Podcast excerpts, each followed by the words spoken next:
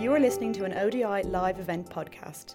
You can find out more about events and research by the Overseas Development Institute by visiting our website, odi.org.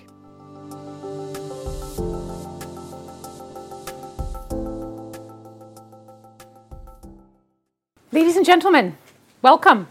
Khosh My name is Lyse Doucet from the BBC, and like all of you here today, I think I can say, I have been thinking about, worrying about, caring about, visiting, living in Afghanistan for a very long time. As we all say, nobody goes to Afghanistan once. And what brings us here today? Afghanistan 2020. Not a World Cup, not a trade fair, but Afghanistan 2020, the future of a country which, nearly 16 years after massive international engagement and a new coming together of Afghans, still has not achieved the political stability, the prosperity that all Afghans had hoped for. You'll remember at that time in 2001, it was regarded as the best chance in a generation. We come here together to discuss a new report by the United States Institute of Peace Political Stability in Afghanistan, a 2020 vision and roadmap. And it's a very, very good report. To discuss all of this, we have the report, we have a fantastic panel, we have all of you, and we have those who are joining us online. And thank you to those of us, those of you joining us online. We have a hashtag if you are of the tweeting variety, Af- hashtag Afghanistan 2020. And if we are lucky, someone who's known to take to Twitter may get on to, to the tweets, and the commander in chief will tell us how many troops he plans to send to Afghanistan. But he may be busy today, but that's okay. to our panel, I'm the person who came the farthest today to join us, Fawzia Koofi, on the line with her elegant Afghan scarf, joining us. Fawzia Koofi, Koshamadi, thank you very much for making time for us. You've got the map of Afghanistan above your head. All of you may know or have met Fawzia Koofi, a member of parliament. She's also the head of the Women's Affairs, Human Rights, and Civil Society Commission of Afghanistan. We're also very privileged to have and welcome to London Ambassador Said Tayeb Jawad, who was the ambassador to the United States for Afghanistan. He also served as the chief of staff for President Hamid Karzai and is now the new ambassador to London. Thank you. Welcome. Thank you for joining us today. Francesca Vendrell, envoy extraordinaire, former special representative of the EU in Afghanistan, personal representative of the Secretary General, and the head of the UN Special Mission for Afghanistan. In those heady months during the assault uh, against the Taliban in Afghanistan, which of course led to the fall of the Taliban at the end of 2001. Scott Worden joins us from the United States. He's the head of the Afghanistan and Central Asian programs at USIP. More than a decade experience in Afghanistan, working for the absolutely impressive SIGAR, which is the for the uh, the, um, the accountability mechanism in the United States government for the Attorney General. He also served as the Election Complaints Commissioner in 2009. please spare a thought for Scott. He's still recovering from being the election complaints commissioner. Alex Thier, who I met, as one does, at a Buzkashi in Af- northern Afghanistan many, many years ago, and he's rose through the ranks of USAID with the speed of a Buzkashi horse. and he comes to us from USAID to be the executive director of the ODI. Ladies and gentlemen, how to tell the story of Afghanistan in a few seconds or more. Once upon a time, not so long ago, well, it was 2001, you'll remember the mantra We are with you for the long run. World leaders stood shoulder to shoulder with Afghans and said, We are here to make it better. What a roller coaster it was. Two Loya Jirgas in the early years, including a constitutional Loya Jirga presidential elections, parliamentary elections, moments of crisis, moments of celebration. A surge where international troops went up to more than 130,000, and then a withdrawal. A Taliban retreat, which became the rise of the Taliban. Until 2014, another historic moment, the first transfer of power between two heads of states. Hamid Karzai left office. Then came in not one but two leaders in Afghanistan, the National Unity Government. And this is where we're going to be situating a lot of our discussions today. From 2014, the National Unity Government, looking forward to the 2019 presidential elections. Something is not working in Afghanistan. Everybody here knows that. The basic premise of this report today is that a new approach is, is needed. If Afghanistan is ever to have a chance of achieving that political stability and prosperity, a restructuring of the political institutions, which will help, they hope, to change the political landscape. We're going to start with Scott and with Alex and have some comments from our experts, both in Kabul and here. We want your contributions too. We have some real experts. So let's begin. Scott, this report, special report, Political Stability in Afghanistan. What for you are some of the main takeaway points that you want us to focus on when you look to a new political approach to move Afghanistan from where it is now to something better? Right, thank you. Thanks for the introduction, and thanks for all of you for being here. Um, I, I want to elaborate a little bit on the points that you raised on the current situation, which is by way of diagnosis, uh, and then go into what our report has in terms of prescription for a new approach. Uh, the first point, which you've already signaled, is that things are not going well in Afghanistan.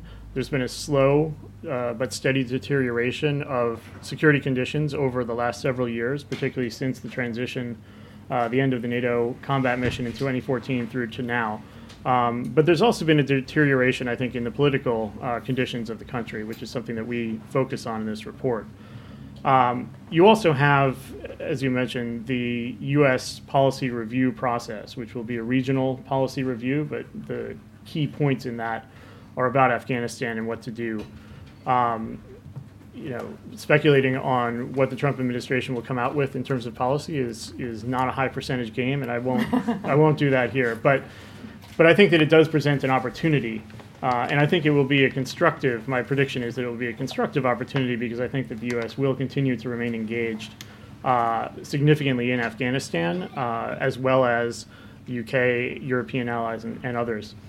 So our report is really in the context of continued international engagement uh, and how can international assistance work with um, Afghan leadership and also Afghan political dynamics and forces to create a more uh, favorable environment for a resolution of the conflict. And you know, by resolution of the conflict, it, it, means reconciliation with the Taliban, but it also, one of the points we stress in the report is it means reconciliation with other political factions in the country that have been at war or otherwise at odds with each other for the last 40 years. And I think we see this conflict uh, as a continuation of underlying political dynamics that have to do with ethnicity, they have to do with regionalism within Afghanistan, uh, and how to share and balance power among Afghan factions uh, in a way that is sustainable and agreeable. So that's really the problem that we're looking at. Um, I think that the debate so far has focused, at least in the U.S. side, and again, it's the U.S. policy that I think people are looking at as the next kind of big moment or announcement there's been a lot of focus on troops and troop numbers. Um, and I think it is very likely that uh, U.S. forces will increase um, by a few thousand. Um, and that certainly would be helpful given the deterioration of the security environment. But the point is that that is not going to fundamentally transform the conflict. It is not going to defeat the Taliban when 100,000 U.S. troops didn't before um, it will buy time, it will buy space, and it will shore up, uh, hopefully, the Afghan government's position so that they can do something. Uh, and then the question is, do what? Do what with that time and that opportunity? And that's where we propose four areas that should be focused on between now, the 2019 elections, and really on to uh, assuming a, a, new government with an electoral mandate in 2019 on to 2020, the title of the report. Um, what are structural political things that can be done to alter the dynamics of the conflict so that there can be a negotiated settlement. I'll mention the four. I'll talk about one and I'll turn over to Alex uh, to elaborate. Um, those are first and foremost the elections that are coming up. There are two sets of elections. Parliamentary and district council elections have been called for July of 2018. Then there's the constitutionally mandated election in 2019 for president. Um, this is uh, it, you know, an opportunity to build political consensus, but also if fast elections are precedent, uh, it's an opportunity for destabilization. So I'll talk a little bit uh, briefly about what can be done. The other areas are looking at the relationship of power between the center and the periphery, so between the central government, the provincial and local governments, decentralization so that there's more local autonomy and decision making. Uh, the third area is, is constitutional reform to look at the fundamental institutions of government. How do they function and what's the right balance of power? Um, let me just conclude by saying a few things about the upcoming elections. As I said, you know, from 2009 um, and then again in 2014, uh, on the one hand, elections are bought into by the Afghan people as a necessary, the best possible alternative of the alternatives uh, to choose leadership but they've been hugely destabilizing because there's been a lot of fraud and there's been highly controversial results. So, in some ways, it has created political fragmentation when really elections are supposed to develop political consensus. Um, I would say that looking ahead, you know, to the interim elections for Parliament that are that are scheduled in 2018, the key here is really to make sure that reforms are in place so that the conditions are right for a successful election, or don't have them, um, or wait and get the reforms right for 2019 because presidential elections are far more important and they really will set the tone for whether the next government has a mandate to uh, follow through on big political reforms that we're talking about, uh, as well as to potentially negotiate with the Taliban. So, getting elections right by focusing on voter registration, on some other technical details I'm happy to elaborate on but won't now. Um, but getting the, the process right is really much more important than the timing between now and 2019. 2019 elections need to happen uh, and should happen, but making sure that the process is positive to support them is really important. Uh, the second big point on elections is these are fundamentally political processes. Uh, and while there has a lot of attention and importance on technical reforms, at the end of the day, it's Afghan political leaders, whether they're political party leaders or the power brokers behind them, that need to come up with uh, a common uh, understanding of how power will be shared, of what the rights of the losers will be. Uh, this, in many ways, was the origin of the national unity government. Was a dispute over how is the minority, uh, the loser, going to be respected uh, and apportioned seats in government. That's a political process that the international community can't dictate, shouldn't dictate, um, but I think can facilitate a conversation, a difficult one among Afghan parties. And so, thinking of ways diplomatically to have that conversation in the lead up to the elections rather than have it happen under pressure after the elections is a key goal. Do you think there's enough time to get the election, the conditions right? We're talking about a country which hasn't had a census, a country which doesn't have an electoral roll, a country where large areas are not accessible for security, logistical reasons, that that can be in place by 2018 for the district and parliamentary. It's a question of whether it's better to have a bad election Right. or no election. What's worse? Timing is very tight. It's theoretically possible, but in the in the next two months, we will know whether voter registration, uh, which needs to be completely redone across the country, if that's rolling out and rolling out smoothly, then we can say there's time. Um, but if not, I think the answer for the first time in a while is it's better to have no elections than bad elections because really 2019 is the most important one, and there is time to get it right for then if you don't have an election in between. Alex? So looking, what if we do are some of the main challenges and obstacles and in that you've looked at this quite intensively about the roadmap ahead? Well, I want to just reiterate your thanks and welcome to everybody. It's so great to see uh, not only the fantastic panelists that we have, but some really special people here. And I just want to acknowledge two people really quickly uh, who have been fundamentally, profoundly important people for me and for Afghanistan. Martin Barber, who's here, who was one of my first uh, ever bosses, hired me into the UN, which he paid for, I'm sure.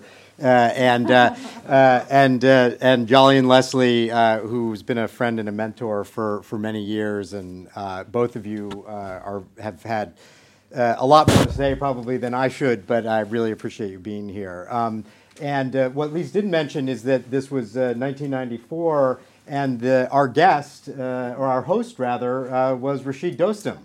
Um, General- uh, with- General- General, General Dostum, uh, Vice Pres- first Vice President Dostum, um, and I, and I say that uh, in part because it's funny, but in part because uh, um, you know, there's some. It's good to remember uh, that these things are are long processes. uh, um, you know, it's hard to say something new uh, after 16 years or 24 years or 40 years.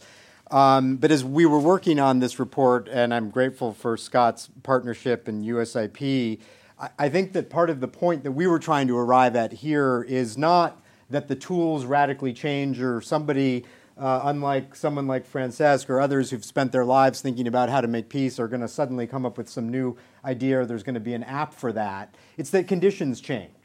Um, and, and when conditions change, it's always important to go back to what we know do, does work. Um, so I want to make three uh, quick points. Uh, the first one is that all wars end. Um, most end with a negotiated settlement. There's the rare one that ends with military victory. I don't think anybody conceives that to be possible for Afghanistan. And so, whether it's 2020 or 2030 or 2120, um, the Afghan war will end. And so, thinking backward from that about how to accelerate progress to getting us to a point where there is a sustainable resolution of the Afghan conflict is something that always bears reconsideration, um, even though uh, some of the circumstances that Scott outlined are grim and problematic, and more so than many of us expected them to be a decade plus ago. Um, I think that the sort of the, the, the, fundamental problem is one that we're still grappling with uh, since 2001 is that a lasting, inclusive, and legitimate political settlement didn't happen in 2001, um, and that still does need to happen. And again, it's it is fundamentally important, as Scott said, that that is about reconciliation, but it's really about much more than that because it's actually about all the parties who have been and continue to come to the table in various forms every day um, the, apart from the Taliban. Um, that leads me to the second point, which is that in order for the Afghan conflict to be sustainably addressed, there is additional power sharing that is necessary. Um, and if we didn't already know that and understand that, the experience of the last couple of years with the national unity government has just put such a fine point on two different things that really are fundamentally important, which is that one, um, elections that end up with a sort of winner take out all outcome in what is a fundamentally deeply divided society are not likely to produce the outcome that we all want. Um, and so we need to find a way, the Afghans need to find a way to manage the fact that you do need elections, you do need central government to be able to do the types of things that people want to do, but centralized control in a fundamentally divided society is not going to be the way to do that. And all of these divisions get played upon by the foreign machinations that go on that keep Afghanistan's conflicts uh, alive. Um, and that power sharing, I believe, is not still fundamentally addressed within the current political and constitutional system, both for the reasons that Scott already outlined in terms of the elections.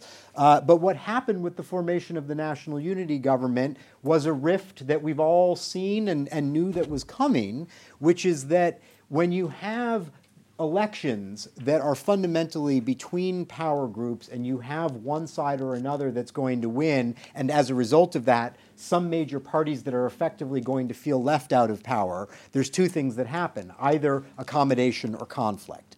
Um, and what happened in 2014 was a very rapid attempt at a extra constitutional ad hoc accommodation, which has fundamentally failed. Um, and so we can either continue uh, along the path that is going to lead to failed accommodation, or we need to think about some of the mechanisms and structures, both at the national and subnational level, that can allow for greater accommodation and therefore power sharing, therefore a sense of broader inclusion in society, in the economy, in the political process that can ultimately lead to the outcome we seek. So, my third point is that I do believe that a better distribution of power in Afghanistan is possible, and that I would say that there is no right answer. Um, a lot of divided societies confront these challenges, and it's important to remember that somebody doesn't pop up and say, well, that's because you need to divide it this way, or have a trilateral presidency, or consociationalism, or whatever the, the, the flavor of the person advocating is. I don't believe that there's a right answer. The right answer uh, for Afghanistan is that there's clearly a better answer than the one that's out there right now, and that's what really needs work. And so part of our starting point for this paper is to take the national unity government agreement seriously. And that agreement called for a couple of things that essentially haven't happened. It called for thinking about how to formalize the power sharing structure um, at the national level. Uh, because a lot of that uncertainty about how power divided is where there's constant friction today. Uh, but it also called for following through on some of the, cons- the things that the Constitution calls for. Um, possibly a Loya Jirga to look at the Constitution, but even if you don't open up the Constitution, there are things that can be done within the Constitution that call for not only horizontal power sharing, which is what happens at the national level, but also vertical power sharing thinking about the ways in which provincial governors are selected, the roles of provincial councils. What is the role for municipalities in a rapidly urbanizing society like Afghanistan? Should local governors, should local uh, mayors be elected? Should they be chosen at least with the consensus of people at the local level? How do we deal with the pernicious problem of things like district elections, which have been called for since the Constitution was signed in 2004, but have been too hard to pull off and may remain uh, too hard to pull off uh, next year as well? And the final point that I want to end with is on reconciliation because a lot of people say, well, look, if reconciliation is coming, you don't want to try to deal with all of this stuff now because the Taliban are then going to come and you're going to have to open up a new, uh, a whole new set of negotiations. But I actually think that that's the wrong approach because I believe that the only way you are going to have an environment in which there can be successful negotiations, in which there can be successful models for power sharing with the Taliban and others that come in out of the cold, you need to have that model existing today. You need to have the avenues open. People need to understand how it is that you can actually share power successfully and open the framework not only so it's not just about the presidential elections, but power sharing across the country. And I think that by setting that table, by setting that environment now, it'll actually make an outcome of longer term uh, facilitated negotiations with uh, insurgents uh, more likely in the long run. Very uh, comprehensive agenda, which comes down to the fundamental point of power sharing, both at the center, but also in the provinces, and then right down to the district and to, to the city level. But it's a bit of a catch 22, isn't it? Because it's often said that the Taliban gains strength and it, it strengthens their narrative to see a power sharing agreement which is not working, and they just think it's going to be a matter of time. But to fundamentally change it, you do have to open up the Constitution. Now you have a CEO with, along with the president. If you want to have a prime minister to fundamentally change the structure, you do have to open up the Constitution. And the idea is, well, don't do it now because the Taliban will come to the table and they will ask for the Constitution to be changed. So what comes, what comes, comes first?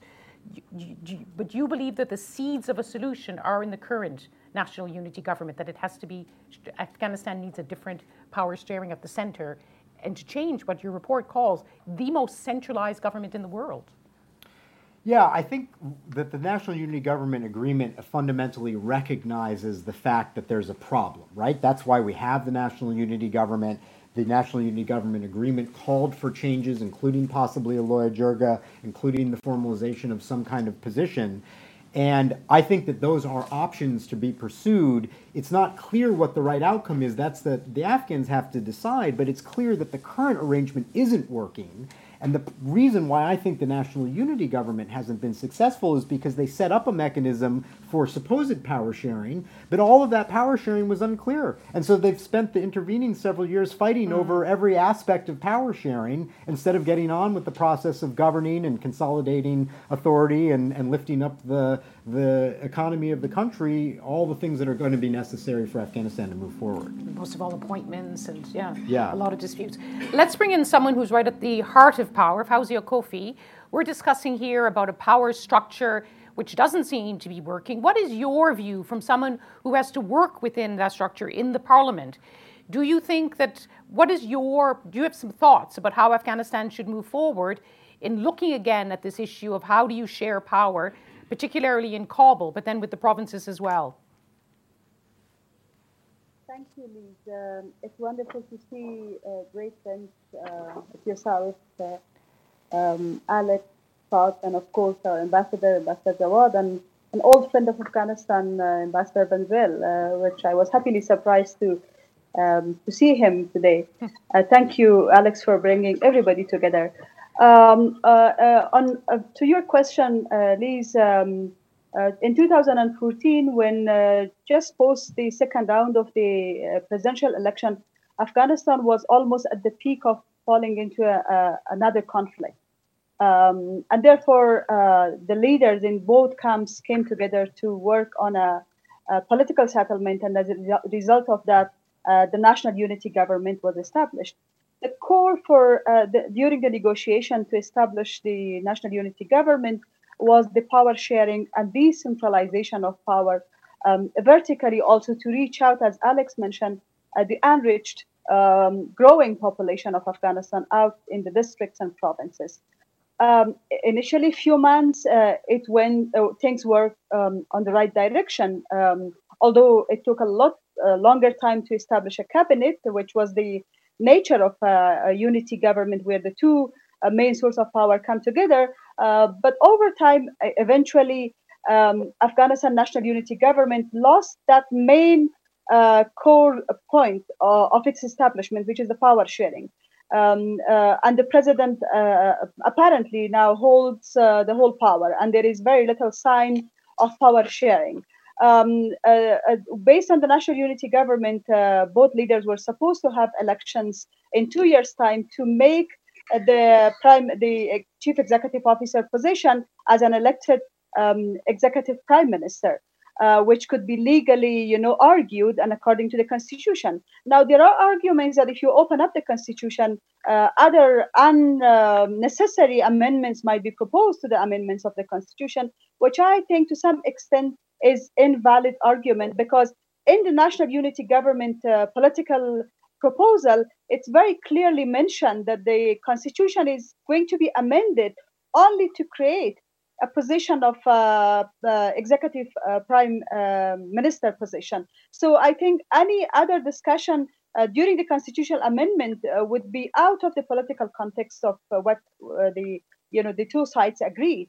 Um, so now the main challenge for Afghan government and politician is lack of power sharing and lack of clear vision on how are we going to shape a future of Afghanistan politics because you know everything else including security including uh, rule of law including human rights depend on the power sharing situation. It's true that afghanistan planned uh, parliamentary election for 2018 july and um, hopefully um, followed by presidential election in 2019 but you know uh, reform of the election electoral process was the main main commitment i was supposed to be um, you know, uh, implemented as soon as the two leaders come to power. But three years after the um, uh, the election commission, I don't want to, uh, you know, present a negative um, situation. Uh, electoral reforms is not only about individuals. I mean, Scott has been working with uh, um, uh, the ECC, the Election Complaint Commission in Afghanistan, and I think he needs a rest still after his involvement in Afghanistan ECC for one year. But it's not only about uh, uh, personnel, it's not about individuals. Individuals um, who have been appointed in the um, uh, IEC, the uh, Interna- um, Independent Election Commission, there are a lot of questions about their neutrality, and there is a lot of question in the public about, you know, whether we are going to have an elected parliament given the security situation, given the fact that there is no, um, there has not been enough reforms in the process of uh, electoral reforms, or we will uh, we will have a selected uh, um, parliament. I think in the worst case scenario, people would like to see uh, you know a better parliament an elected parliament rather than just a selected parliament. So that's the main thing for our friends to work. Uh, with, uh, who are uh, supporting Afghanistan's future democracy to ensure that we have an election that is for the purpose and for the sake of election, not selection. This is the first thing. The second thing is about um, 2019. I think the main involvement of our leaders, uh, mainly the president right now, is preparing himself uh, on the ground for 2019 uh, presidential election. And that results lack of delivery in the institutions of the government. um, including parliament, but also mainly executive institutions. And he also proposed the reform agenda, which to some extent the reforms have been, you know, welcome and appreciated, especially his um, uh, priority about uh, um, fighting corruption.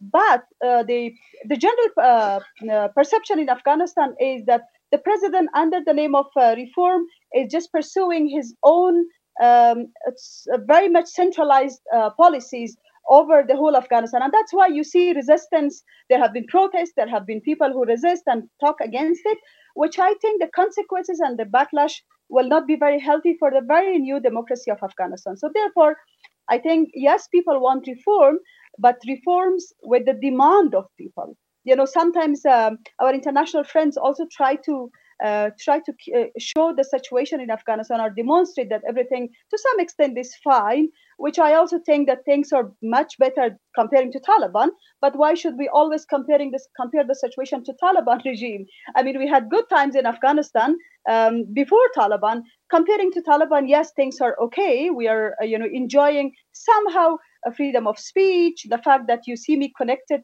online today uh, joining your conference live uh, indicates that Afghanistan has progress, but that is not enough. We shouldn't stick to the progress and achievement that we have achieved 2004, 2005.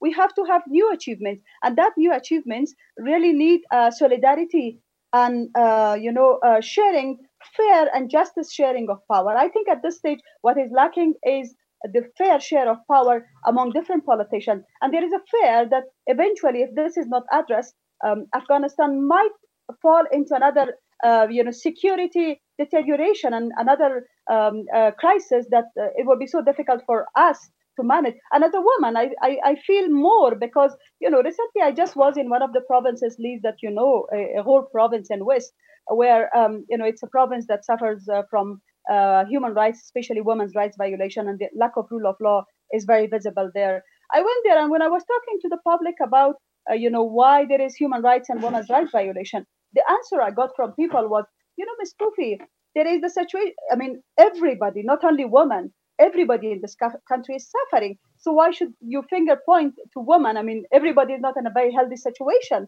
and the situation doesn't look, uh, in terms of the future uh, vision of the leaders, it doesn't look very bright. So I think for the bright future of Afghanistan, um, our president, along with our partners, international partners, who I know uh, love both our, our leaders. I know that uh, you know they are very accessible to our international partners, and when any embassy locks uh, the door of these um, leaders, they're very easy to, to to to meet them, and that's why they are loved by international community. But at the end of the day, democracy is not double standard. It's not about people in the United States and in the UK and uh, uh, it's about leader in Afghanistan. That's a d- double standard of democracy. If we really want, um, you know, democracy to survive uh, longer in Afghanistan, we have to listen to people, and our leaders should listen to people.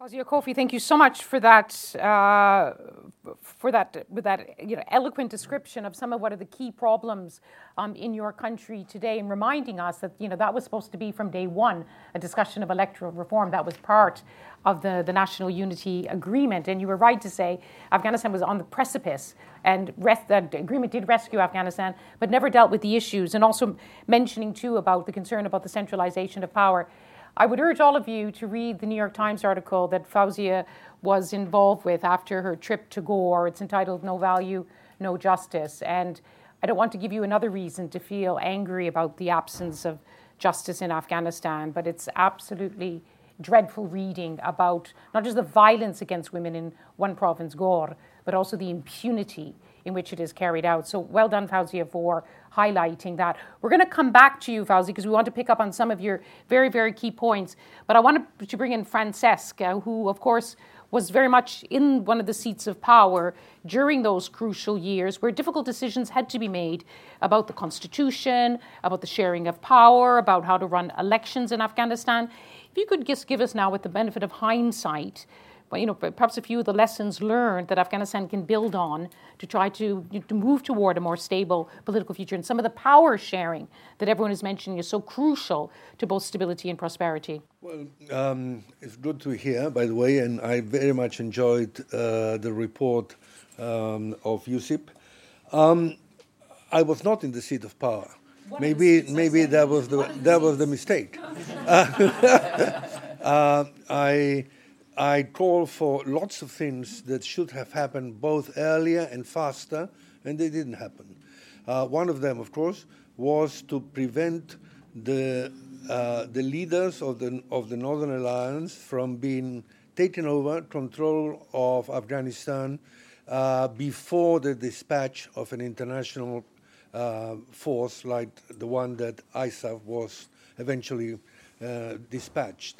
Um, the second thing, uh, that uh, another mistake, and this will is, going, is still impacting the various issues that I wanted briefly to touch on, what has been the lack of a DDR process and, and the fact that DIAG, the disbandment of illegal armed groups, never really happened. And, and therefore, when we are looking at, and, and the third thing is the way the Constitution was drafted. Uh, let's face it, it was not drafted by a Constituent Assembly. It was drafted by a group appointed by the President under a lot of influence of jihadists. Uh, it was not a very good, con- it is not a very good constitution.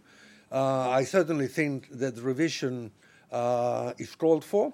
But before we think of all that, let's remember the problem of not having uh, the government lacking the monopoly on the means of violence. And this means that whatever changes you want to do to the constitution, you are faced with problems.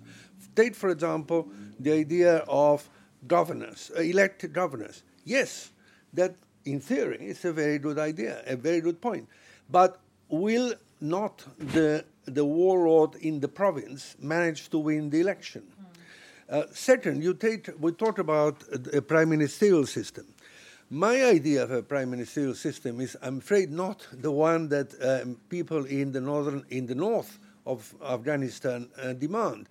I believe that the prime minister should have executive power, and that uh, responsible to parliament, and that the president would be a, a kind of figurehead who would uh, appoint the prime minister, but who basically would have power similar to the ones that the president of Germany, the president of Italy, and other uh, constitutional presidents have. If you have uh, if you're going to have a prime ministerial system in the way, uh, meaning that the president and the prime minister will share power, you're going to have the same problems you are facing today and that uh, were faced in 1992-93 uh, between Hekmatyar and Rabbani.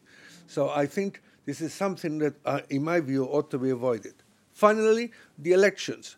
Well, I would very much hope that finally presidential and parliamentary elections can be held at the same time. It was a mistake, I won't go into it, but uh, elections should be held at the same time. There is time to hold them in 2019, but I have to go back to the issues that I raised in 2009 at the time of the parliament of the presidential elections, and this was the lack of security in particularly in Pashtun areas, which may, means that it is very difficult to monitor elections in that part of the world, and and in a way you are you really you're really left with two choices. One is not to hold elections in insecure, in insecure areas, which harms the Pashtuns, which means disfranchising a lot of Pashtuns, or holding elections everywhere has been done in the past, but then you're going to open the door to accusations of ballot stuffing and of fraud. Thank you.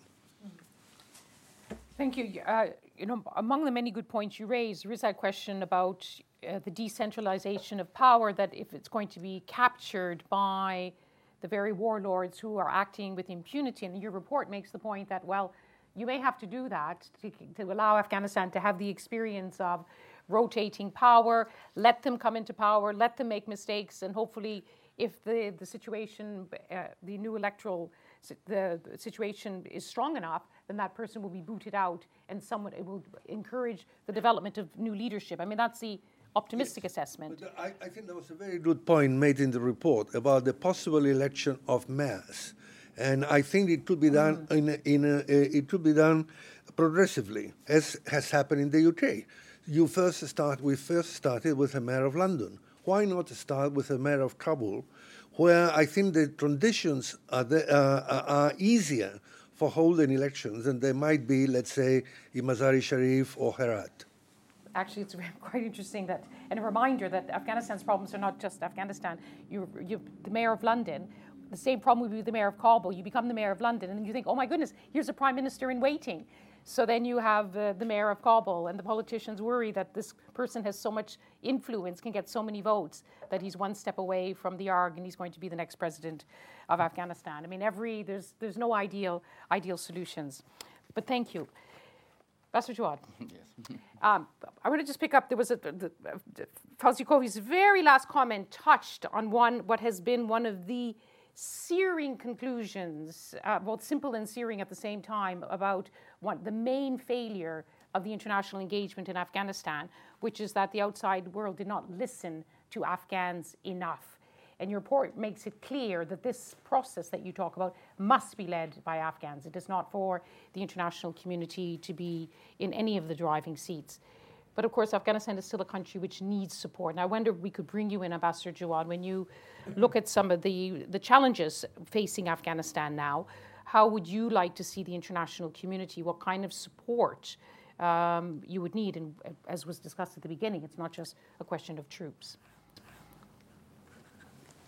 Uh, thank you very much. Uh, uh, it's great being in this panel with many very good, long-standing friends of Afghanistan. Uh, again, and I'm very much grateful both to ODI and USIP to keep focus on Afghanistan, and that's greatly appreciated. and of course, Lyse, everybody know her for her international work, but she's been going to Afghanistan for 30 years. So she was in uh, grammar school, but she started going to Afghanistan. so, uh, kindergarten. kindergarten, yeah. So, so that's. Uh, but um, and uh, you have um, started your discussion by saying that uh, something doesn't work in Afghanistan. Yes, but many things works in Afghanistan. So we should not overreact. And we should keep in mind that despite the shortfall of the current setup in government, the uh, Afghan government is on track. We have just actually yesterday, the GSMP indicated that the growth rate in Afghanistan was 3%. Everybody expected a negative growth. We have experienced 3% growth rate. Our security forces have maintained the security in Afghanistan despite the fact that 150,000 international troops withdrew from Afghanistan with all their capabilities. So, as far as the elections is concerned, neither President Ghani nor, nor Dr. Abdullah is indicating that there will be no elections. In fact, they are, according to them, according to their instructions that they given to the government in the schedule set in Afghanistan, they are on track for, for, uh, for 2018 and 2019. So uh, the, the main point is that we, we should consider uh, Afghanistan as a comprehensive country there are challenges, there are, there are difficulties in Afghanistan, but we should not make recommendations based on certain challenges for the future of Afghanistan. Uh, Francis and I were part of the group that actually did work on the constitution back in Afghanistan in 2002 and 2003. Yes, we did impose actually an overly centralized system in Afghanistan. The reason was, but many Afghans were thinking that a decentralized system in Afghanistan meant a, a, a, dissolution of the government. So there was a demand by the Afghan. It was not just actually a recommendation by the international community. The Afghan wanted to have a more a stronger centralized system because they experienced the, the, the, the, civil war and the disintegration of the state institution. So now that we, we encounter some challenges in governance and other, we should not actually prescribe a new solution. Let's go to decentralized system. If we don't have resources in Afghanistan, if we don't have a human capital to govern properly and to deliver services, doesn't matter if you deliver it from Kabul or Balkh, the people is not going to benefit. Let's work on building the capacity and the resources of the government to deliver services, regardless under which framework. Yes, uh, the, the elections, a presidential election, parliamentary election, all had their own challenges. We should not be overly actually fixated that we should have actually a provincial uh, or, or, or district elections we have spent, you and I, the international community in Afghan, have spent in each parliamentary election $300 million. What, but we did not spend $3 million on vetting systems to make sure that people who really represent Afghans in Afghanistan will get into this parliament. So, so therefore, uh, I, I, just want to uh, make it clear that uh, th- this government, despite the challenges, made some really tough decision on reconciliation. A country that is, is, is, going through almost 30 years of war, we made a tough decision on reconciliation with, with Hekmatyar, painful decision, difficult decision, and Afghans did it themselves. There was no involvement of the international community, and it had a result. So let's give some credit for the work that the Afghans and the international community are doing in Afghanistan. And again, and here, and especially being here in the UK, new in here, the, the assistance that the UK has provided in Afghanistan has changed the life of many people. I'm so proud that to see Fawzia Koofi speaking from Afghanistan, a capable leader like her. And also the connectivity that she can speak from our remote provinces of Afghanistan to us in here. Not only the connectivity, she speaks the same language that, that we all do. Mm. And she sees the problems the way every one of us do. So Afghanistan has changed drastically. And and the notion that it's a kind of isolated country with a lot of tribes, it's a colonial view of Afghanistan, and it's wrong. Let's be clear about that. Afghanistan is tribal. Why? Because there's diversity. Well, London is 100 times more tribal because there's more diversity in London. more languages, more. So the diversity of Afghanistan is a source of pride for us. It should not be seen as, as, as a handicap for the Afghans their, their lack of institution, their lack of capability to deliver services, but, we, but, but the, or, or the geographic location, it's regarded as a kind of a, a places in between, like one of my friends says, no, it's a connecting place. It's a place that actually connected many civilizations in that region. So uh, just to, to be short on that, that uh, I, I just want to uh, say we are very grateful for, for the focus that Afghanistan still gets from our friends. Greatly appreciate that, and particularly the recommendation by the reports that the next solution should be in consultation with the Afghans. But yet, at the same time, neither us, uh, Afghans, nor our international friends hurry up actually to, to, to impose or suggest a solution because we could be making the mistake that we did for an over centralized system in Afghanistan. We have to give a, a, little bit more time and also a little bit more uh, content to the existing institution instead of thinking, well, we tried that, it didn't work, let's try something else give it a little bit more time, give it a little bit more chance, give it, a, give, allow the Afghans to build the necessary human capital to make the existing institutions more functional. And, especially this is in the context of centralized or decentralized system. Uh, that's all. I don't want to go into too much of a detail, but again, a great degree of, of appreciation for keeping the focus on, on Afghanistan and also not forgetting that the country has changed drastically. Mm. There is a voice for Afghanistan coming from, from Badakhshan provinces or or, or from here. And, and, and that is, these voices will, should actually be a, a determined factor for the future of Afghanistan. Yes, thank you. Yes, that's. Um,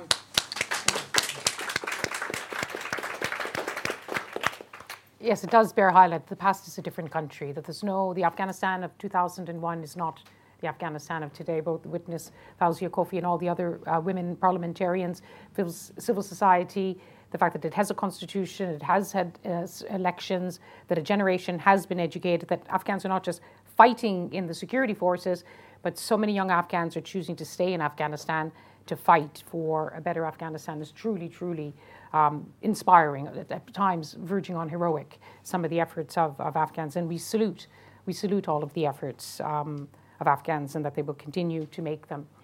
I want to bring in some some of all of you because you will be listening with great interest, but also with with with your with, with the insights that you have from working in Afghanistan. Would anyone like to add a point or two into our discussion of the, the way forward? And please identify yourself, please. And I think we have microphones. Yes. Thank you very much. I'm honored to be here and um, see you all, and and especially Ambassador. And your good name? Here. Um, my name is Wise. I, have a, I run a consultancy company in, uh, in Afghanistan. Okay. And um, I have uh, served in a number of assignments for the development of the capacity, uh, working with a number of uh, government uh, organizations. Um, through um, consultancy company here in the UK, but also serving UN as well. And so, and uh, now, there's I, I quite like the you know what the ambassador has been discussing and what said, and I'll follow. I completely agree with you. I have been working for past 12, 13 years there, and I understand that how much effort has been put in behind the show. We know that Afghanistan started from scratch, so it takes a, a development country to steps towards the development. It takes a while, and especially with the challenges that Afghanistan is facing now. But one of the important things which I, I, I looked at the report and, and uh, during the discussion, the political um, structure, the infrastructure, that's um, it's very complex in Afghanistan. But whether are we looking at the working towards uh, the building the, the, the, the, the infrastructure behind through a strategy or through a policy that whether with the outcome of the government to be revolved between one or two, three parties, maybe.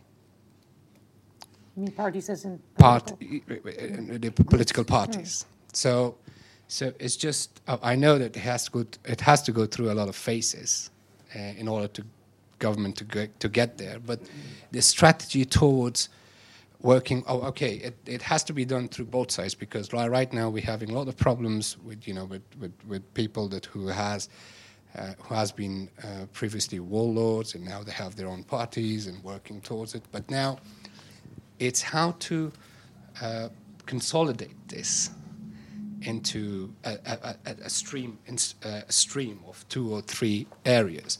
So one I think it's a lot of work needs to be done with the government itself, mm. but on the other hand, a lot of work needs to be done with the people itself because yes. people need to get educated. Political culture, yes. Political culture. Yes. That's the most important part mm. of it.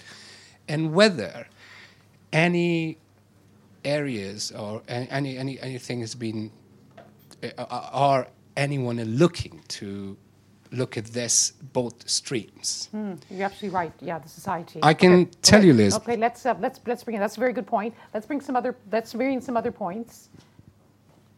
Yes. Hi, Hamish Faulkner from the Foreign Office. I would be interested in the panelists. Uh, hello, Ambassador. I'd be interested in the panelists' views on whether or not, uh, given some of the political tensions within Afghanistan, the announcement recently of the alliance between Dostum Mohaqqeq and uh, Dostum Atta, thank you, whether or not it's possible to make the kinds of reforms that the paper suggests in a context where it feels like politics is becoming more fragmented in Afghanistan. Okay. We should have saved that one. Let's take one last one to put into the mix. Uh, I think we had you were the next. Yes, okay. We'll take four then. Hello, I'm Leo Villermo. I work for Peace Direct, and so we have a partner in Afghanistan working on countering violent extremism. Mm. Um, so my question was maybe better for Fawzia Koofi to respond on the civil society in Afghanistan. What voice and what impact can they have on the political discussion and on countering violent extremism? And how can we enhance hence how can we promote civil society in Afghanistan? When you say this, this is this new buzz, uh, this new acronym CVE, yes. is for you is that Taliban or that's ISIS, Daesh in Afghanistan? Who's violent extremists or is that warlords? It's a good question, and the term CVE is very um, debatable as well. Uh, it would be all forms yeah all forms yeah. all form of extremism but uh, yeah cve is I know that many people mm. don't like to use that term. Mm. I just use it because it's the more like most widely used one. Okay. So. Okay. I'll come back to you in a second. Uh, Fawzia Koofi, let's let's um, let's bring you in here. A question from Peace Direct. I mean, Afghans don't have to be told about, uh, especially Afghan women, about countering uh, violent extremism. Has the civil society developed in such a way that you feel that they are engaged in battling against this? We have Elizabeth Winter here as well in the front row, who's been working a lot with, you know, trying to strengthen civil society as well. Fawzia? Uh, well, Lyse, uh, you know that uh, Afghan women have been in the front line of uh, of fighting uh, against extremism of any kind, uh, and they have paid a price for it. In fact, just next week, I think we will be from the Parliament presenting uh, um, a paper to the Peace Council uh, that will indicate um, how what role we want to play in bringing peace, social peace, especially peace with justice, and also about uh, you know establishing a Women for Peace network all over Afghanistan because I think it's important that we involve women and we involve women in peace process meaningfully, not just when the decisions are being made and you bring women on the table. We want to uh, engage more women peacefully and meaningfully and in a um, thorough discussion uh, in the process of peace. Uh, if Afghanistan is in progress and if it's a country that is uh, progressing, um, the, it's a country that is in trans, you know in transition to democracy. I think women, young generation, and media uh, uh, with civil society, they are the key uh, driving factor for this progress in Afghanistan. Civil society is relatively new in Afghanistan post Taliban. We had some movement of civil society. Well, Afghanistan has always witnessed civil society in different forms. We had, um, you know, councils, uh, shuras in the past, which was not, uh, you know, in a um, formatted civil society format, but we had several movements in Afghanistan in the past. It was only post Taliban regime that civil society started active, uh, you know, being active. And I think they they have a voice. They are the, the first one to raise voice when there is a human rights or women's rights violation. Um, so I think the uh, the future actually of Afghanistan is in the hand of uh, women and young generation of this country. Uh, and all the credit for all the progress in this country, I think, will go to to the nation, to the people that have been so patiently experiencing and very resilient when it comes to uh, to to violence of any kind. And women are in the front line of this. Not only from Taliban. Yes, Taliban. Um, uh, women issue is a revenge for them. Uh, they want to always revenge on women issue because they see women progress in Afghanistan connected with international community presence. So they want to, in a way, always revenge women and also from people who are sitting in the parliament. In 2013, when I presented the law on violence against women to be approved by, by parliamentarians, there were people who were sitting in the same parliament with me and opposed the law and many articles, fundamental rights of women, they opposed.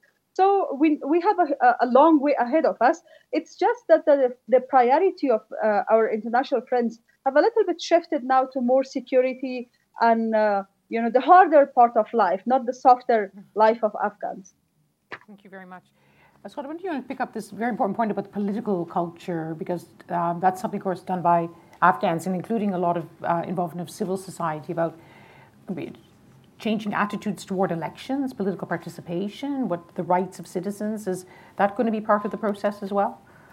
Well, it certainly has to be. I think you know, one of the good aspects of Afghan elections, among several bad ones, has been relatively high rates of participation, considering all of the obstacles. Hmm. Security wise, Afghans have risked their lives again and again to vote.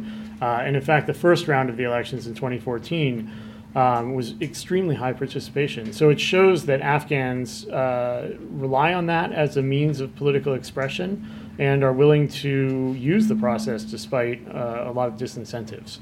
Um, so I think it's it's credit to the Afghans, the voters, and it's also a validation against some critics who say, well, so much fraud. I mean, is Afghanistan quote ready for democracy? I mean, that's I think that's rubbish, and, and I think that uh, participation shows that that it is. Um, moving forward, though, you know, there are many different ways to uh, address electoral problems. I think that the fundamental um, characteristics of an electoral system, two of the most important are accountability, mm-hmm. having an accountability mechanism for voters and citizens and civil society groups as mobilizers of those bodies um, for elected officials at whatever level. And I think that that is sorely missing. Um, the other thing is predictability. Um, and this is where political parties play a role in many, you know, all successful self-functioning democracies have some kind of political party system, whether it's dom- alternating between two or three or, or multiple. Um, but one of the reasons is so that people can, uh, candidates and their constituents can have a stake in the process, can have some confidence that if they lose this one, they can still win the next one. And that has yet yeah. to occur in Afghanistan. And so when you look at systemic reforms, um, without getting into the details of them, you need to think about what are the accountability mechanisms which are missing um, and having better connection between constituents and elected officials. Um, is one way to do that, but also in terms of political parties, how do you organize yourself so that you can have reforms connected to your chances of getting elected in the future? And right now, it's kind of a free for all or every person for themselves. um, which is destabilizing. And this, this, as you make it so clear in the report, the winner takes all kind of system, which uh, is a disincentive. Right. Um, there's no rights for the losers, as you, you put it. Since you're an expert on Dostum, do you want to take the question about it? It's a reminder that there are different, the, there's certain old traditional ways of organizing in Afghanistan politically and for security reasons too. Well, I think the thing that's important to, to recognize is that, um, uh, you know, maybe to disagree with one thing that was said. I mean, Afghanistan was was everything but a blank slate in 2001, right? I mean, Afghanistan is a is an ancient country with incredible traditions. Um, one of the things that I first grew to know and love about Afghanistan, living outside of uh, of Kabul um, in Bamiyan province, was how amazing and resilient Afghan communities were, despite what was by that time already many years of war, let alone what has happened now and that there are a lot of mechanisms by which people do get along and move forward despite the challenges. And I want to acknowledge what Ambassador Jawad said because nothing about what we're talking about um, is in any way meant to take away from, I think, the incredible gains that have been made by Afghans, and so many people have sacrificed for that. Uh, many people who are not Afghans, but principally Afghans, and it continues every day at alarming rates. Um, but I think that the other thing to acknowledge is that you have this, because you have this incredible diversity in Afghanistan, because you have a lot of things that happen at the local level because they have to happen at the local level. Um, it is a, it's hard to get around Afghanistan. It's mountainous and desert. Um, people have had to come up with means of, of self governance. Uh, they've had a pretty good run, pretty bad run of, of central governance for the last couple of decades. If you're an Afghan, you don't necessarily look to the central government for good things. You hope that it doesn't bring bad things. And that's not to say that the central government hasn't brought great things, but that trust has to be built over time. And so, weaving all of that together, that complex task, tapestry that is Afghanistan, both socially and politically, to my mind, requires acknowledging what exists and embracing it and using it. So it doesn't mean turning over, you know, the North to Dostum or Atta, but what it does mean is recognizing the fact that that the North has its political systems, that it needs representation both at the local and at the national level. And if you don't have a system that accommodates that, you're going to lose. The system is going to fail. Uh, because there's only two options, right? There's Singapore and Switzerland. You can either have some fantastic consolidating authority that can pr- impose rule of law despite what everybody else might say, or you have to find a way to share power in a radically diverse society. And I think Afghanistan is much more among the second. They have to find ways for people all over the country to be able to participate, to feel ownership. And that's not, I don't think, what the status quo is allowing for. And it's going to continue ruptures if we don't, if, if it's not addressed. Thank you. Do you take another round of questions? Here, here these two here together, and then back here. And Sorry. Steve Brooking from uh, United Nations mission in Afghanistan. Um, you've talked about accommodation um, or conflict as the two choices, Alex. Um, and yet we're now in a situation where, from this paper, it appears that though you think, and I don't disagree, that reconciliation with the Taliban is a long way away. Um, every year, 20,000 Afghans die in the conflict, Taliban, uh, National Defense Forces, and ordinary civilians. So we're talking, you know, 60,000 dead Afghans in the next few years, if we're talking till 2019. So what is anybody doing about peace and reconciliation? Every party points at the other and says they don't have a plan. Um, so uh, everyone says there's no military solution, but the Americans and Afghan government in particular appear to be working on a military solution as to the Taliban. Nobody appears to have a plan for a peace process in the short term or reconciliation process. You can argue that politics and you know the elections, if you like, and accommodation of some sort should be linked to a peace process. But my view, my question in particular to Ambassador, representing the Afghan government, and I don't know who represents American and peace, you know, USIP, um, but peace, yeah. So you know, what is the plan? Because there doesn't appear to be one. Do you want to take that first, Maveta? Yes, it's, a, it's, an, it's an important one. Yeah, thank you. Uh, no, that's a that's a very important point actually, and uh, um, peace uh, will be possible only if the one of the conflicting parties realize that they cannot win the war, they cannot win that that, that conflict. So, as long as there are sanctuaries for the groups outside, if, as long as there are financial resources, and, and they, as long as they can hope that they can win this war by force, uh, it will be hard to compel them to come and talk to us.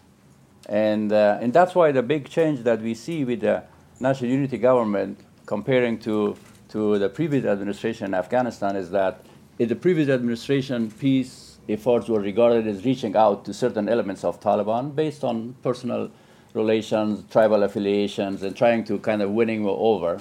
But, uh, but, uh, but the, new, the, the, the national unity government and, and, and President Ghani uh, position is that unless we reach out actually peace at the state-to-state level with Pakistan, it will be hard to reach out to certain elements in group in, in, in, in Taliban and try to win him over. Of course, at the same time, the, the, the experience of Hizb Islami Hekmatyar indicated that these kind of efforts should continue and it could be very fruitful.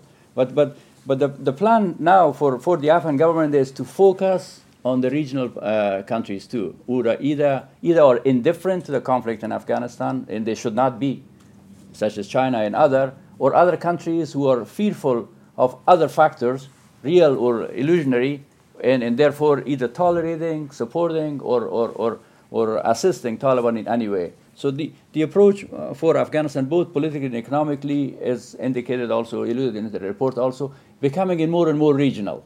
And that will be also regional economically, regional connectivity, politically, regional cooperation will enable us actually to, to reach peace and stability in Afghanistan more quicker. So the plan uh, specifically is what concerned. the big change is that we would rather have actually have the, the, the, the, regional countries, especially Pakistan, engage with us on that process. Mm. I mean, so many people say that there is no military solution, that in the end, as you said, you know, all wars eventually end, there has to be a political solution. I'm sure this is a question that many here are think about a lot. How just a show of hands, how many here in the audience think that there's a good chance within the next, let's say, the next three years, that there could be a process, a genuine process of talks with the Taliban? How many of you believe there will be? Oh. And how many don't? oh, okay. Okay. Um, this gentleman? Yeah. Hi, uh, my name is Wahid. Uh, I'm an Afghan student studying at, at University College London. It is very great to see uh, a fantastic panel dis uh, discussing Afghanistan. What are you studying? Uh, I'm doing uh, biomedical sciences. Very good. Uh, so uh, we have we have we are we are seeing a, a, a growing gap between the Afghan government and the people, especially in the recent months and weeks where uh, there was a protest, and the Afghan government uh, is claimed that to have opened fire on, on, on protesters, which uh, which means it's sort of you know it, which is an undermining of you know democracy in Afghanistan, and also uh, uh, uh, I've noticed that most of the youth and especially the new generation, it seems that they have lost hope and, and, and faith in, in, in the government. So how can we ensure that uh, faith and hope and the young democracy in Afghanistan uh, will be maintained and, and further strengthened? And I've also got a, uh, a comment on uh, reconciliation. It seems that since uh, joining Mr. Hekmatyar uh, to the peace process, this, the situation has gotten worsened I'm worried that if the Taliban join, the situation might be or could be uh, further d- d- deteriorated. And uh, it has been so many years that Afghan government tries to reach the Taliban, and it has been so much. I think if we had uh, sort of in- invested the amount of resources in a meaningful way to, uh, to improve and uh, the Afghan economy, or in any other resource, any other aspect mm. of you know of, of, Afghanistan, such as empowering uh, women, or uh, creating uh, or, or uh, building schools and uh, you know investing on in, in infrastructures, that would have been more useful. Thank you. Thank you.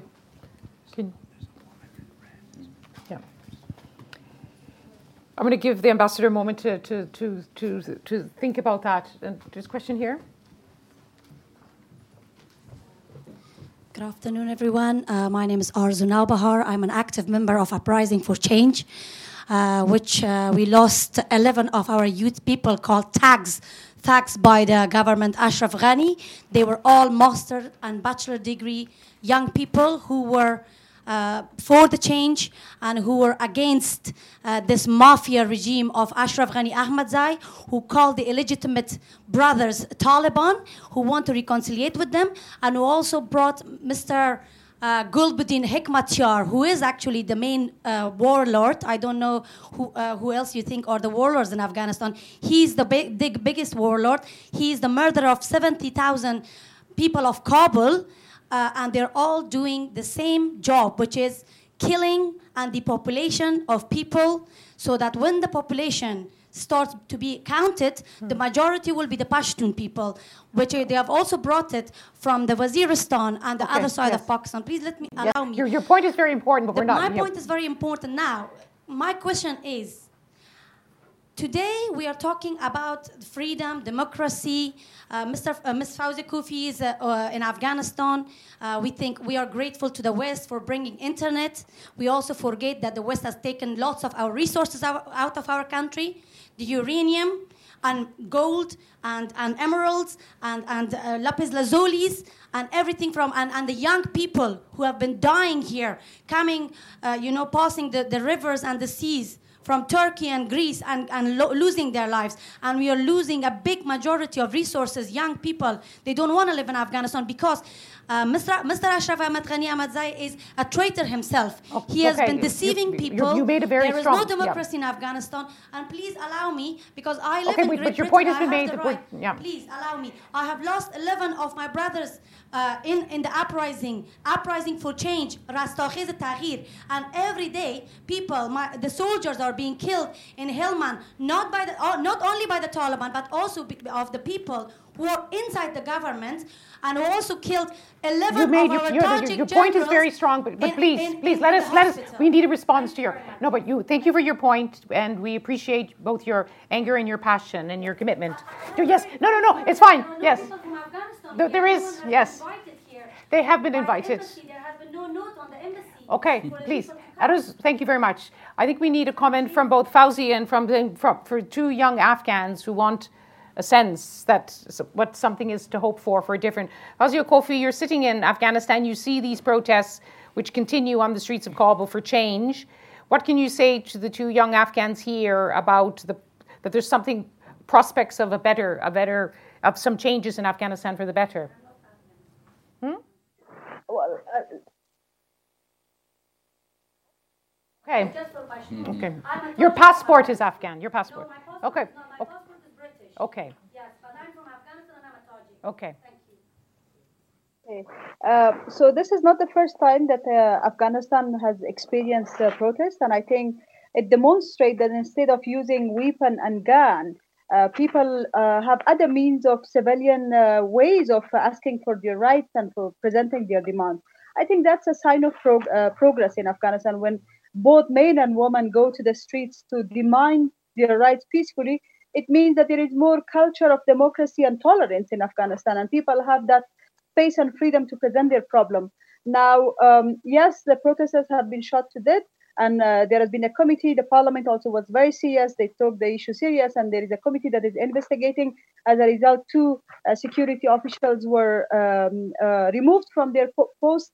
Uh, but I guess, as I mentioned in the beginning of my statement, um, you know, any reform within the government should actually go uh, with the demand and, and uh, requirement and the needs of people because right now i think president is presenting few issues um, as reform process which uh, people s- see it not as part of reform but as part of his own agenda you know trying to expose on the people on the peace if i may Lyse, on the peace because i'm a woman who have lived in afghanistan all my life and i think women of afghanistan are the main victims of war and we don't want to see them the victims of peace, certainly. Uh, um, so when it comes to the peace, uh, we all agree that the outcome of any peace should be uh, should should be peace. Means people have a life uh, without fighting and enjoy the basic freedom of as a human being. Um, we welcome the fact that Hekmatyar joined the process of peace, but I see very little income uh, output when it comes to the security in the field We, you know, re- we have been hearing reports about fighting in places where there was not traditionally fighting. So that's worrisome. And therefore, I think instead of uh, uh, wasting a lot of resources on bringing few individuals to the to, to the power, uh, which will in fact uh, create more atmosphere of mistrust.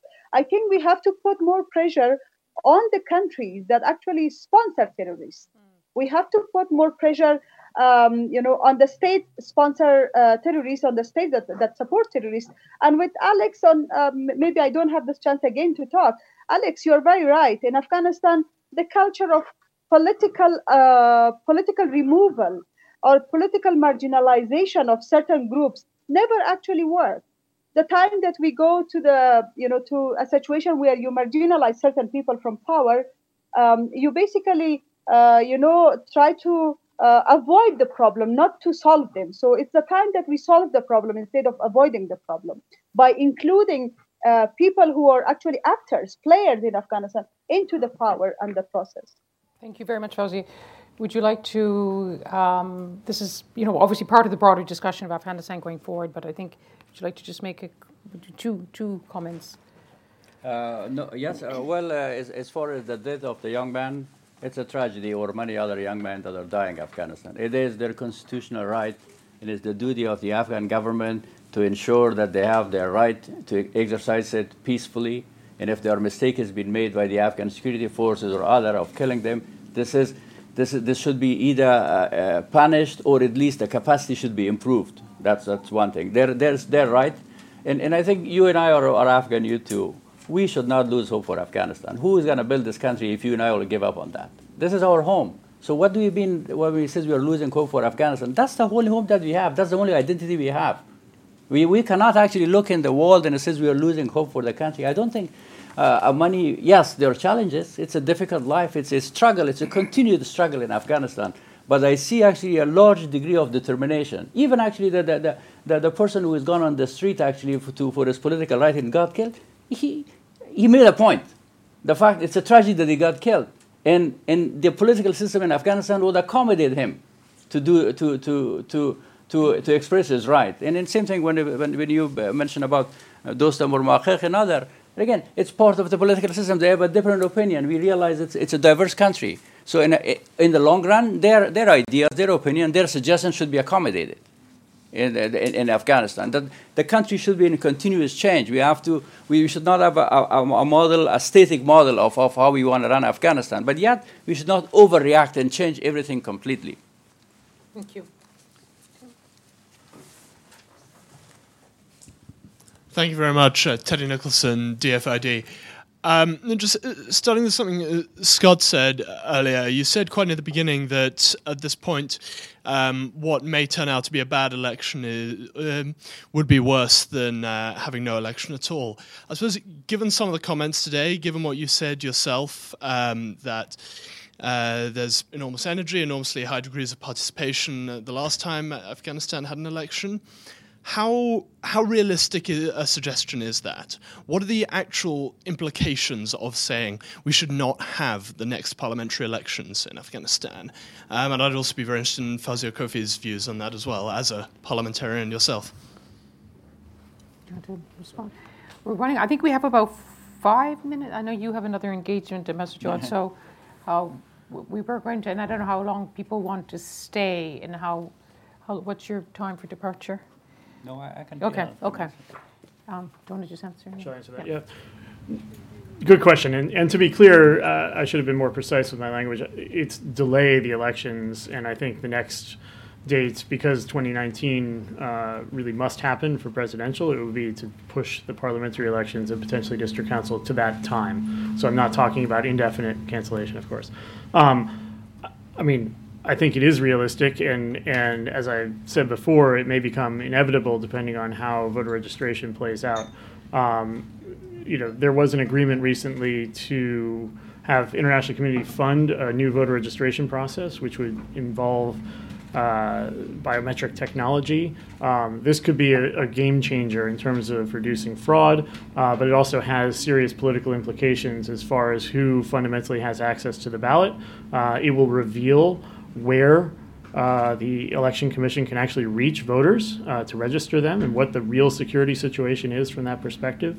So, my point is that uh, that process should be emphasized, it should be urgent, it should be well resourced, but we don't know the outcome of it. And it could produce uh, information about access, uh, about uh, or politically controversial issues on population and where they live that you should take the time to settle rather than uh, rushing forward to an election date, which is well overdue. Um, but if you force the issue, uh, you could produce a bad election that undermines the credibility of the process in the election commission before the more important event uh, in 2019. Because there was discussion in Afghanistan that Afghans were losing hope in the election process. Francesc will remember the euphoria of 2004 when Afghans came out, and somehow some after, you know, Afghans will know that better than us. That they said, well, what's the point of these elections? You know, that they they make it worse for us. So there's a risk sometimes in a bad election. Hmm? Yeah, I, I agree. Hmm. Yeah. So we'll take a few more questions. The gentleman in the front row, and then two in the back. And then this gentleman here. Hi, I'm Hamid. I'm a research associate at Chatham House. Uh, forgive me, I haven't had the opportunity to look at your uh, report in detail, but um, I can't see anything being recommended to the international community uh, in your report. So, where do you see the role of the international stakeholders uh, when we do have these kinds of political uh, processes facing Afghanistan in the next few years? I mean, I had the privilege of being based in Afghanistan between 2014 and 15, and I, I can assure you as, as most of us would know, there's a lot of traffic between various embassies and the, the, the, the, the political uh, stakeholders, the Afghans. So internationals do have a leverage and they will play a role. So I think we need to be very careful as to put all of this on the Afghans, and maybe we should be a little bit uh, more open about what we see the, the internationals can do to hopefully uh, promote some positive outcome there. Thank you. Okay. And this there's a gentleman in the back with the lovely hat. Hi, my name is Wasiq. I'm an artist, so and involved uh, in politics of Afghanistan since I come from Afghanistan. Like uh, the sister here said, Afghan word Afghan. Uh, maybe you do know it, but you don't want to say it. But since I am from the country, I know I have been in there. I have I was born in war and still the war is going on. I better tell that Afghan is just a tribe within Afghanistan. Not all Afghans are Afghans. When we are talking about Afghans, we are talking about Pashtuns. Okay, and second thing, uh, from 2000, uh, 2001, the entire world had pumped a lot of money, and uh, especially to know how many people are living in that country, and still we don't know how many people are living. Why? Because Pashtuns don't want that. Uh, and everything about the country that you hear, you have read, is just one-sided story. You are looking at perspective uh, from the perspective of a Pashtun or Afghan, not entire region. Well, to be fair to the Office of the Report, I think they, they do try to look at Afghans right across the country with their different um, their different origins, their different identities, exactly. their different interests. So uh, not fair. everyone is Afghan. Yes. Second thing about uh, the gentleman said about Northern Alliance, we don't have such a thing. It is United Front, and okay. I don't know where this word comes from. Mostly, it comes from ISI, Pakistan. which has been hmm. actually promoting their own thoughts into the West for the past years. Thank you very much, Wesley. It's very nice of you, Afghan artists, to come and join the discussions today. Great hat. Yeah, thank you very much. I'm not Afghan. You very I told you a moment ago. I'm yeah. Tajik from Afghanistan. Yeah. Oh, sorry. Tajik. Yeah. Sorry. Sorry. Sorry. I'm not okay. Pashtun. Thank you. Uh, yes, it's yeah, very I'm good. From he was Afghanistan, a Tajik. proud yes, of it too as well, but I'm not Afghan. Thank you. Thank you very much. The gentleman right next behind you, with the yes, the gentleman in the corner. Uh, Stuart Britton, Health Prom, uh, working in Balkh. Uh, this is a question for Fawzia Koofi and Ambassador Jawad. Thank you very much for very interesting talks. Um, we've been hearing how, uh, how much Afghanistan has changed, how much the government and, uh, and administration have changed, but how much have the Taliban changed? We also hear something about that, and I'd be very interested to hear your views. Okay, thank you. We'll just take one more here since you're saying him. Robert Grant from Wilton Park. Um, I wanted to come back to the question on the um, on the peace process, or a potential peace process. Um, it seems like um, you know there's a widespread view that if Pakistan would, uh, obviously inside Afghanistan, but elsewhere as well, that if Pakistan would seize its uh, support for the Taliban, um, everything would would just fall into place at that point. And um, so insurgent groups tend not to come to a negotiating table if they think they can win militarily, but uh, it's also unlikely to have a successful peace agreement if the insurgent group doesn't think that it's going to have something to, to gain out of that agreement that it, that it can't get, that it doesn't have it for the time being. And so, um, following up on that, um, we've seen in many conflicts around the world that um, talks, talking while fighting, has gone on for, tended to go on for many years, in some cases, even decades. And obviously, you know, there have been different kinds of contacts that, that you've mentioned uh, with the Taliban uh, uh, over the years. Um, do you see any, any role for continued talks, formal, informal, secret, public, um, to, that could potentially help lay a foundation, even mm. f- years in the future, for a peace agreement that you know the conditions for which don't exist at the moment, but uh, again help help to lay those foundations to to try and you know develop mm. understandings that could come together uh, at some point in the future. So the back channel talks. Yeah. Afghans back, are always talking, aren't they? I mean, they probably back are. channel. I mean, yeah, yes, yeah. Uh, yeah. They probably I, again, are lots of talking going on in lots of places. Yeah, yes, but thank yeah. you for that point. Yes, very important. Do you want to start with that one, uh, Mr. Joy? Yes, uh, absolutely. There's again. Uh, I was ambassador to Colombia and, and, and, involved in actually some of the peace and reconciliation effort by President Uribe. So of course, again, a difficult process, uh, difficult opinion in, inside the government about how to approach it and how to implement it. But there is no substitute for talk. And again, this talk in different level, being formal, being on track two, track one and a half, whatever format does it take, should continue. And end of the day, uh, and just also relates to the question of have Taliban have changed, just uh, just alluding a little bit. It, Taliban are not a monolithic movement. Uh, we have actually some very lethal elements to it, like the Haqqani group. We have other groups. So, and, and again, trying to continue to reach out to certain elements who may feel actually age-wise or otherwise, they've been fighting also for a long time. And, and there are other elements in the, in, the, in the arena that are adding to the complications, such as ISIS and other.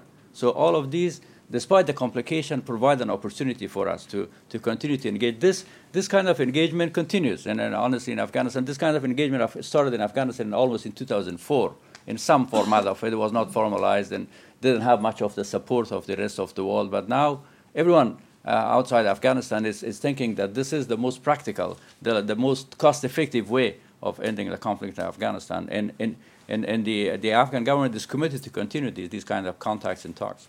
Do you think? And do you think the Taliban have changed? Do you think they said the Taliban of today is not the Taliban of, of when it well, was in power? Age-wise, they've changed. They've they've realized actually that the ideology that, that they that they stand for, the type of government that they has no has no uh, ground in Afghanistan. There's no one is really nostalgic about the rule of the Taliban in Afghanistan. So naturally, if they want to be a relevant political power, they're going to be changing. They're going to be changing their approach. They're going to be changing their recruiting methods. They're going to be uh, refining their message. That's normal because they are, uh, in addition to being a, a, a, a, fighting force, but they're also a political movement. And also, they're more divided now. There's no one ideology. There's more hardline ones, more, more pragmatic ones, and. Mm. Not only that, but also the resources that they received for their funding are also diversified. So they have that, that creates also different kind of connection and in, in relations, not only in the region, but also to, to criminal elements, to narcotics, and many others. So it's, it's, a, it's a complicated picture of when you see to that, to the, what is called as the Taliban. It's not a monolithic movement led by one person. Hmm.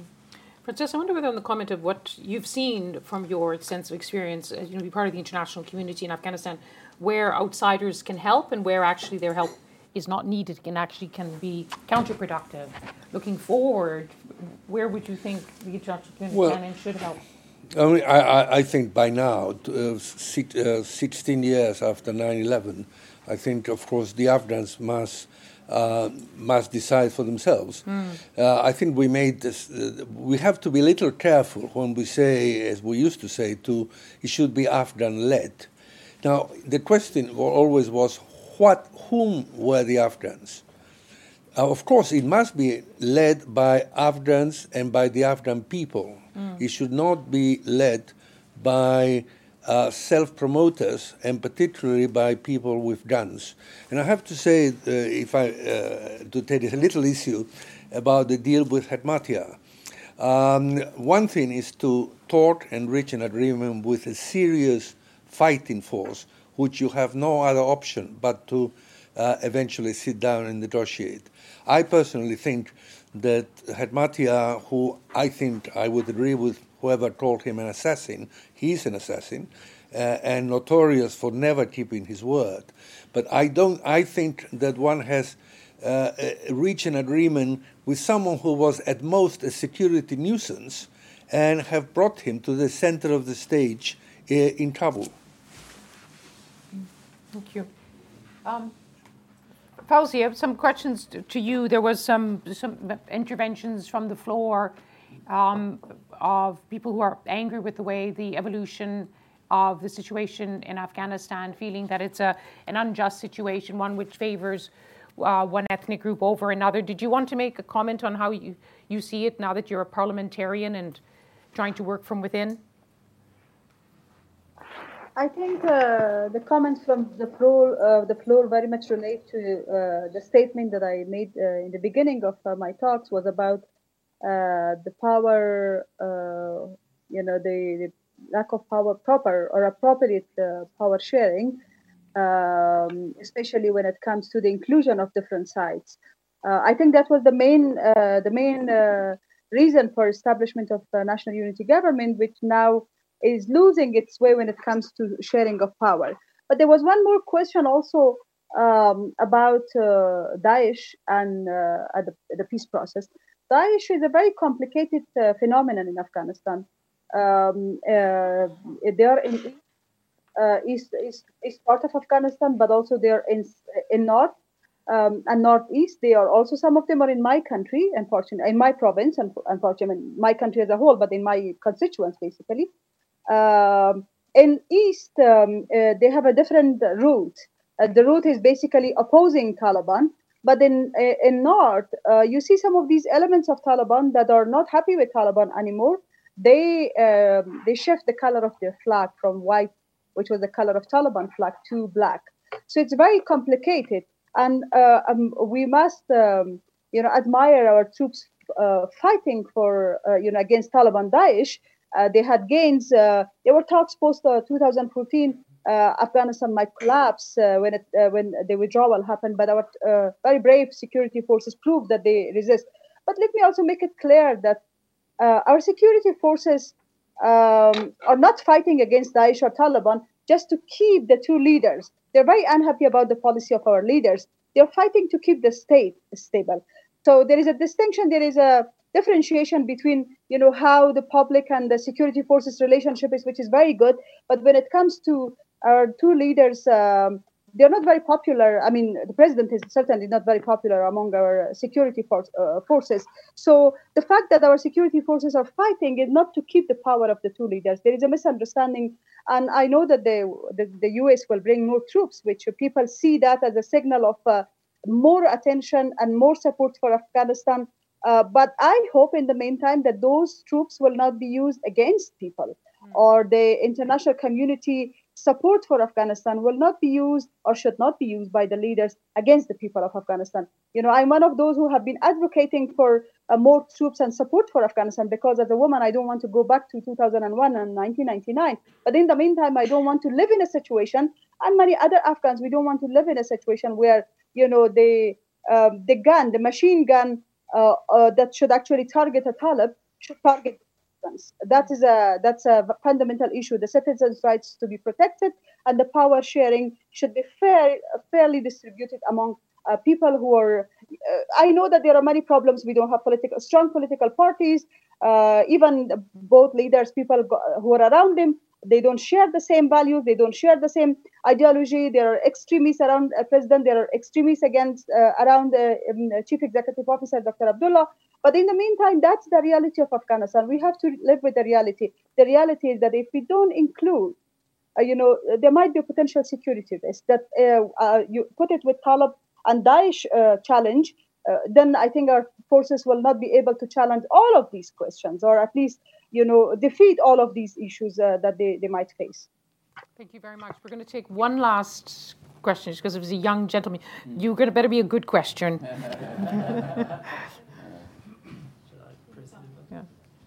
Uh, hi. When we talk about Taliban, yes, sorry. uh, my name is Hamaina. I'm from Afghanistan. When we talk about Taliban, we didn't mention where they get their militarily and financial support.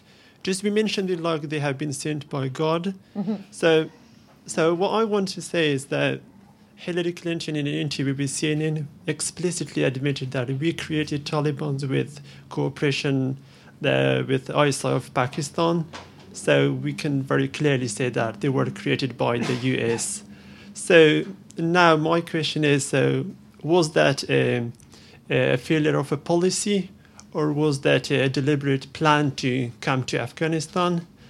Hmm. Yeah. I think if I, am not sure what Hillary Clinton is. She may have meant that because it, it was uh, it goes back to the days when the United States and the Saudis and working with the ISI.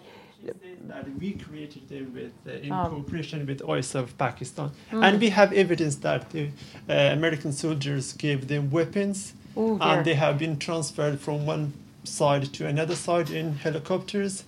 So mm, it can't be want clear that more than Americans this. want to. okay, yeah. I don't know. I think it's hard to. There's so many origins but where whether the Taliban grew out of the madrasas of of Pakistan, whether they were created by the ISI, whether it was an organic movement. There's been many discussions about the origins of the. the but your, your points. Well, you, it's okay. We'll, we'll keep your. You made your point. Did you want to make any say anything to a young Afghan who's got a? I think everyone's got their own view on the origins of the Taliban, and maybe we'll suffice it to say that they're. Politicians they just make stories that some young people they follow them, they support these uh, terrorist groups, they kill innocent people. So Mm. the politicians they don't make it clear to us. Well, I, I think it's fair to say that now uh, we find ourselves in a time where, I mean, the, the Taliban, as you know, part of the people of Afghanistan, you know, they will be part of a po- eventual political settlement. Those who want to come to the table and accept the laws of Afghanistan, be part of the constitution of Afghanistan. I think that's generally the uh, the hope in, in Afghanistan. So let us let us hope the the people of Afghanistan find find a way forward. Do you want to have one last word from either of you since this? Yeah. USID answered that because USID was involved for a long time with the with the Mujahideen and later with the, the entire thing. Yes, well, that was a different historical period in Afghanistan, and yes, Yeah, yes, I think- yes, yes, I think, yes. well, the origins are very tangled. Yes, yes. Good room for debate after Yes. the event as yes, well we have a outside. reception where Uh, we can discuss all of these issues. Um, the, yes. the, yeah, the, the thing that, that, that I would say um, to kind of go back to where Scott started is that I think that there's a sense that after all of this time and investment, we have come to a point where there's been incredible gains, but there is also a sense of, of stagnation and some deterioration that is happening with the security situation. And I think everybody who cares about Afghanistan wants to see what it is that's going to inspire both Afghanistan's leaders to do better, uh, but also something that's going to bring all of the energy of the Afghan people into solving their problems instead of creating discord. I think there's no question that the vast majority of Afghans would prefer there to be peace. Uh, many Afghans, probably at this point, a majority of Afghans, have only seen war. Um, and that's, that's unacceptable. Um, but that solution, that set of solutions, is going to be Afghan supported by the international community, but it's going to have to be Afghan. And I think that our purpose in, in writing this report um, was to say that if there's going to be progress, there's going to have to be a jolt to the political system. What has happened for the last couple of years of infighting, a sense of deterioration, that has to be turned around. And we can't wait for a grand political bargain with the Taliban to make that happen because it may be in the offing, it may not be, but to sit around and hoping hope that it's going to be the solution, I think would be a tragedy for the country potentially. And so it is re- actually up to Afghans, all the way from the president and the CEO down to people throughout the provinces, to figure out how to, to to, to breathe a, a, spark back into the political system in the next couple of years that's going to reverse that sense of decline, that's going to include more people, and therefore create the long term conditions for peace. Hmm. Ladies and gentlemen, this is going to bring an end to our formal gathering, but there is a reception outside so the conversation can continue. And I think, speaking for all of the panelists, I think we will take this as the fact that the Afghans and non-Afghans and people, people from the people of Afghanistan who came out today, that it's an, an affirmation that um, all of us still want to see Afghans build upon the successes of the past, but also do so in a way that Afghanistan has a real chance of, of moving forward. And I think that's something that all of us can agree. And I think we should salute the efforts of USIP working with ODI to try to tackle some of the issues that Afghans will want to will want to, to ch- face in terms of a challenge uh, going forward uh, politically. So thank you very much to all of you for coming out. Thank you to all of our panelists. Thank you, Fawzia Koofi, for being with us for so long on a line from Afghanistan. Thank you for your contributions. May you and your colleagues uh, go well, and we all hope to see you in, in Kabul some or Badakhshan one day soon. Thank you very much.